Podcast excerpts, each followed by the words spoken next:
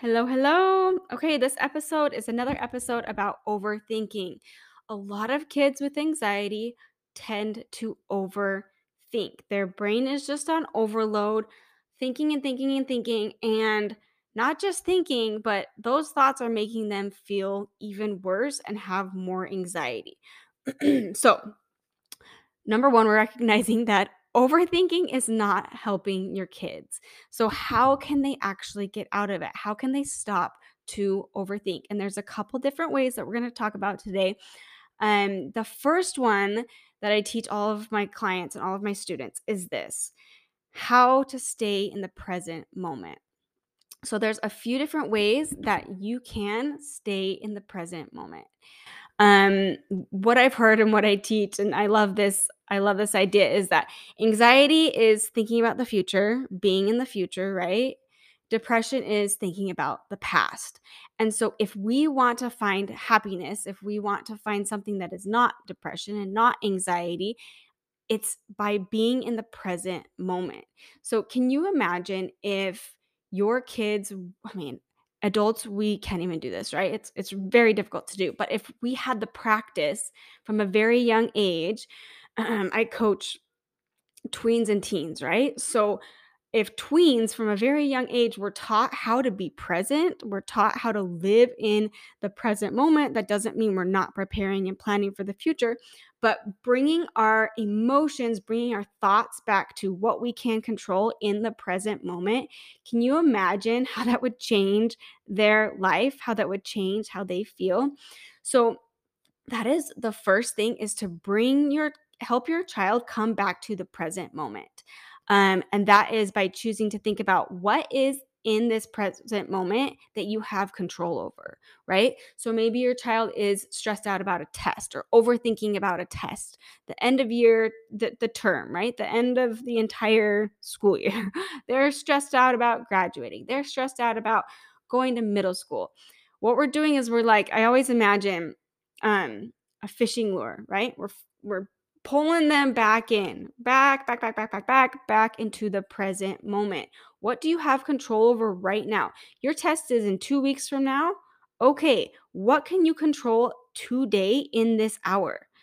Because their brain really wants to plan and be prepared, but what it's doing is it's causing overwhelm, which causes distraction, which means they're not going to be able to focus and they're not going to be able to get anything done. So, um, bring them back to this moment.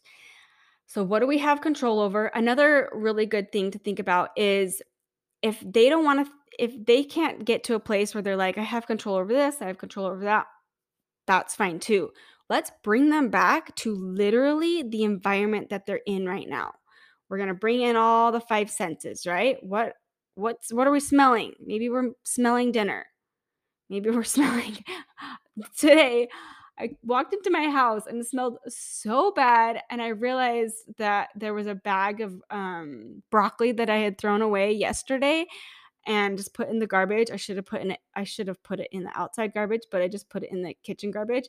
And I anyways, so bring them back to the smells that are happening around them, even just recognizing what's in my room, right? What book is that? What colors do I see? This is really good for young kids who are feeling anxious. We're bringing them back to this moment. What sounds do I hear? Um, and being observant around what's happening right now. And that's a good practice for your brain to just reel in our brain back from the future, back from the past. We're reeling it back into the present moment and helping our kids practice being in the present moment. This does not mean that we are just trying to be distracted from all of our problems, right? Or run away from things that we know are going to happen or like a test. This doesn't mean that we just say, "Okay, I only have control over I'm so much. I'm going to go hang out with my friends instead of study." No, that's not what it means. It means what do I have control over right now? I literally only have an hour to spend thinking and and doing things to prepare for my test today because I'm planning to go to bed or because I have something later on this evening. And so, what do I want to do with that time? Because what likely happens is they're so overwhelmed that they can't even focus enough to get anything done. Or maybe they're reading and they're studying, but they just can't retain it because they're overthinking. So, what do I have control over? That's a big one. Um, and then what are we observing in the room? Those are really good things to stay present and to stop overthinking. Um, all right. Here is another one that a lot of teens deal with.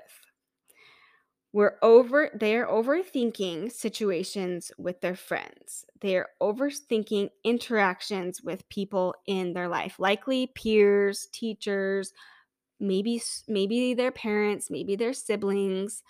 Um and a lot of the time their brain is saying, "You're the problem. You're the problem." Okay? So your friend stopped talking to you in the hall and ignored you and walked away because you are the problem. And so what happens is when they think they're the problem, because our brains are egomaniacs, right? So they all, we always think it's about us. Our brains always thinking it's about us.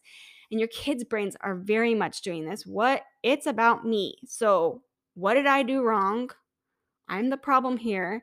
And when they're thinking, I'm the problem here, then what happens? They go out and look for the problem, right? So they're trying to figure out what did I do wrong? Breaking down their actions for the day, thinking about overthinking about what they said to other people, replaying scenarios over and over. I did this so much, you guys. and teens are doing this too, replaying situations over and over again in their heads. I find a lot of girls are doing this. Um, about what happened that day to make our friends react the way that they did, right? Or some kids are learning to ask around, right? We're going to talk about it with other people. We're going to go ask our friend, why is she treating me like this? Why is she acting like this? And everybody is just out. We're trying to be detectives, trying to figure out where were the problem. Okay. And what's so interesting about that is imagine if your brain is thinking, all right, Britt, let's go out and find how you're the problem. What is my brain going to find? My brain is going to find a bajillion different ways that I am the problem.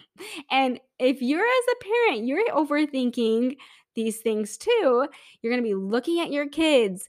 You're going to be seeing their anxiety. You're going to be seeing their struggles. And guess what? Your egomaniac brain is going to be doing making you the problem, right? And then when you listen to that and when you believe that, then that's going to make us feel awful and terrible and sad and frustrated and guilty and all the things.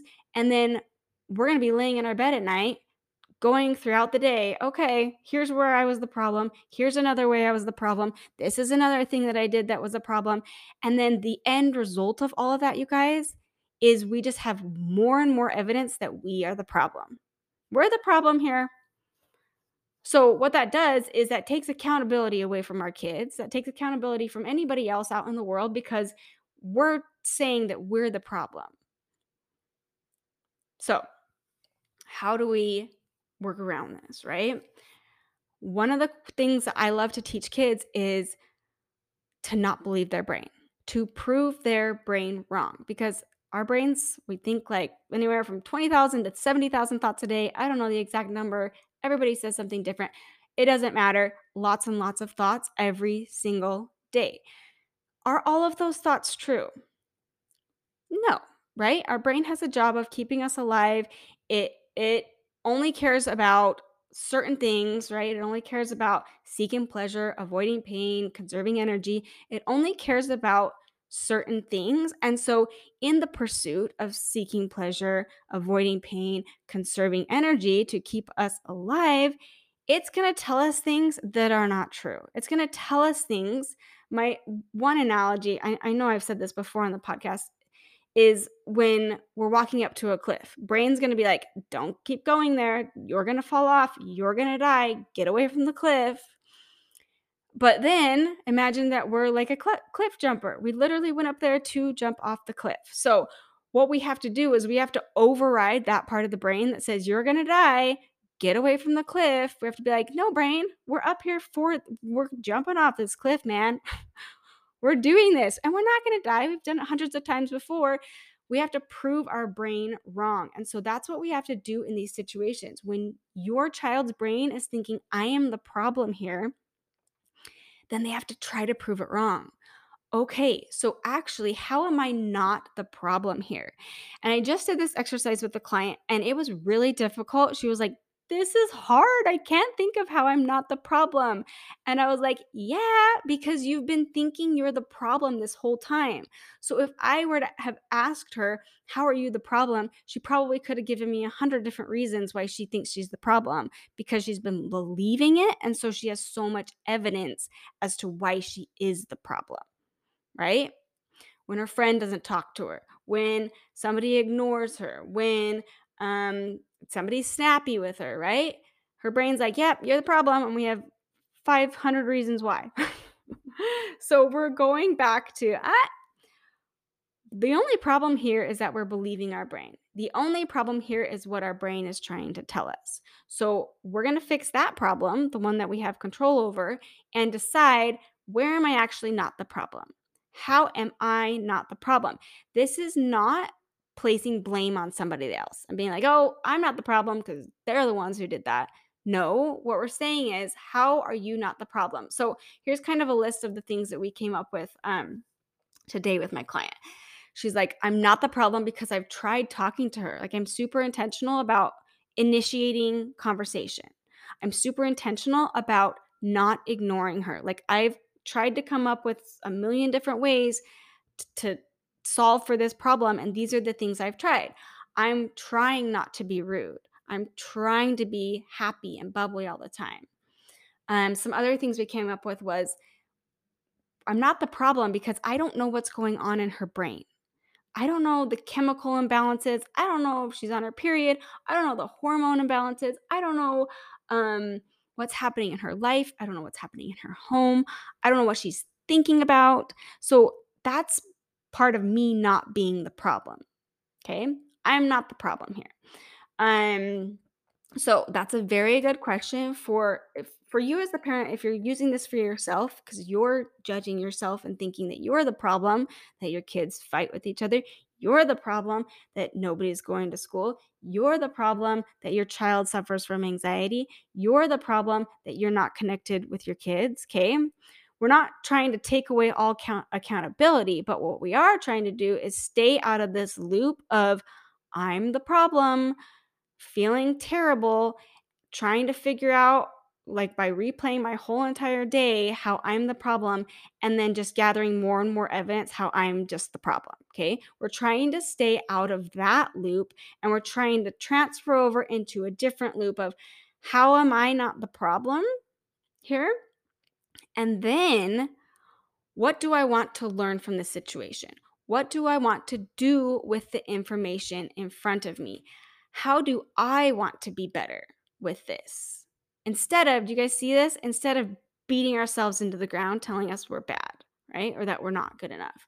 Okay, my kids are fighting with each other. What can I learn from this? How can I help? I, I'm watching, no, I, I'm not watching anymore, but I used to watch, oh, what's it called? New Amsterdam, I think. It was um like a hospital show, kind of like Grey's Anatomy, but it's so so good. Um, so it's on Netflix. And one of the questions, because he's the the main character is over the whole entire hospital, and he's such a good guy, and he's always like, "How can I help? How can I help? How can I help?" And I love that phrase. I've been using it a lot with my kids. How can I help in this situation? Instead of how am I the problem? Right?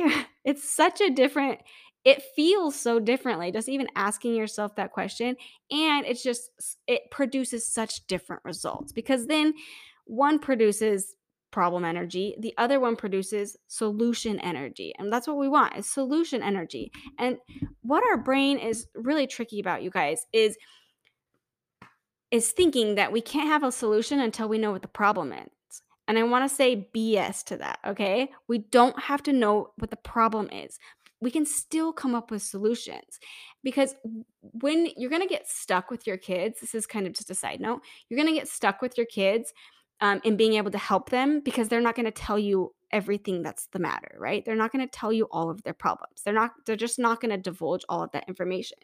And so then if you believe that you have to know what the problem is to be able to have a solution, then you're just going to be stuck and you're going to be like, I don't know how to help, right? Okay. We're going to we're going to let that go. We don't actually need to know what the problem is to be able to help. We can come up with solutions in ways that we want to help, in ways that we can help, um, in ways that we can learn and be better. Um, without having to know what the problem is, okay? We can still solve for that. So, this is still about overthinking. I just wanted to say that side note. When your kids are overthinking, it's because I want you to imagine their brain is like, have you ever seen we're we're doing shows today. Have you ever seen The Great Mouse Detective? I used to watch that when I was little. So, he's got like the magnifying glass, right? When we're overthinking, we're out there with the magnifying glass on everything, overthinking, overthinking, overthinking, looking at everything, right? Like if you imagine a detective, their brain's probably going like a million miles an hour. So that's what's happening when we're overthinking and we're looking for the wrong thing. We're looking for something that we think is going to make us feel better, and we're actually looking for something that is going to make us feel worse. And what's happening is we're going to find it. Every time our brain focuses on something and is looking for something, it's going to solve for that, right? Imagine you're in um, one of those, what are they called? I haven't done them. I really want to do one. Um, oh, like you take all of your friends and you go. Oh, I, I just need to stop talking. But um, dang it, I, I know some of you are thinking about it. It's like where you have this big mystery and you all solve it together, and it's like an activity for your friends to do together. All right. Anyways, imagine that that's what's happening. And what we're doing is we're looking for a solution instead of looking for the problem here. Okay. And labeling ourselves as the problem. Our brain is really, really good at proving itself right. So if we are saying we're the problem, ding, our brain's going to go out and find a million different reasons why we are the problem. So what we want to do instead is figure out how are we not the problem? How how can we how do we want to show up in our lives, right? Um, that is a really good strategy to help your kids stop overthinking. All right.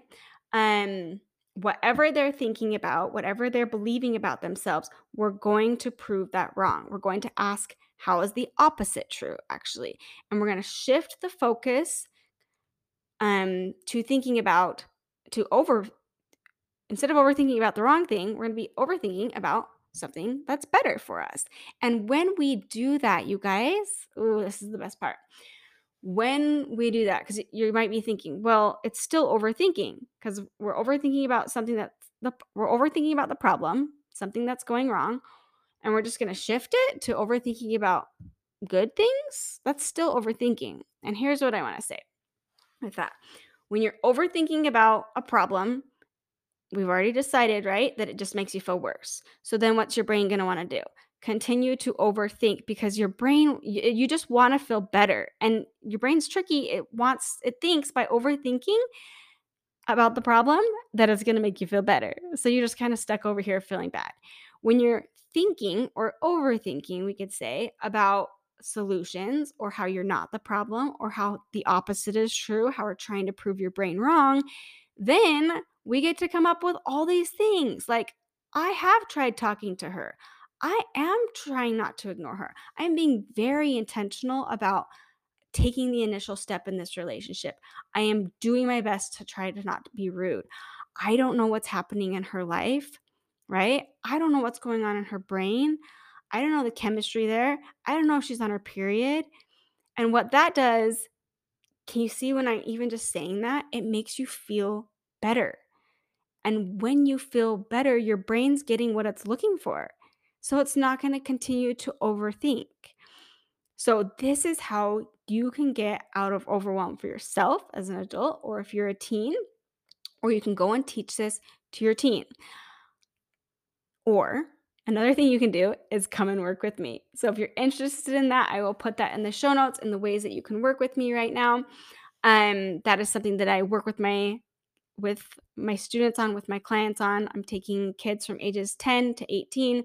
I also work with parents who are looking to get out of this, looking to help their kids feel better, looking to feel better as an, a parent, feeling more confident that you can actually help your child learn emotional management, help your child with their anxiety, and also, you guys, help everybody else in the home who is being affected by what's happening with your teen. That is available to you. You can feel free to reach out. You can find me on um, Facebook.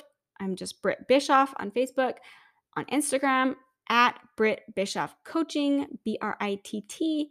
Um, or you can look at the show notes and find me that way. All right, you guys, so good. So many good tools to overcome overwhelm. Thanks for showing up. We'll see you on the next episode.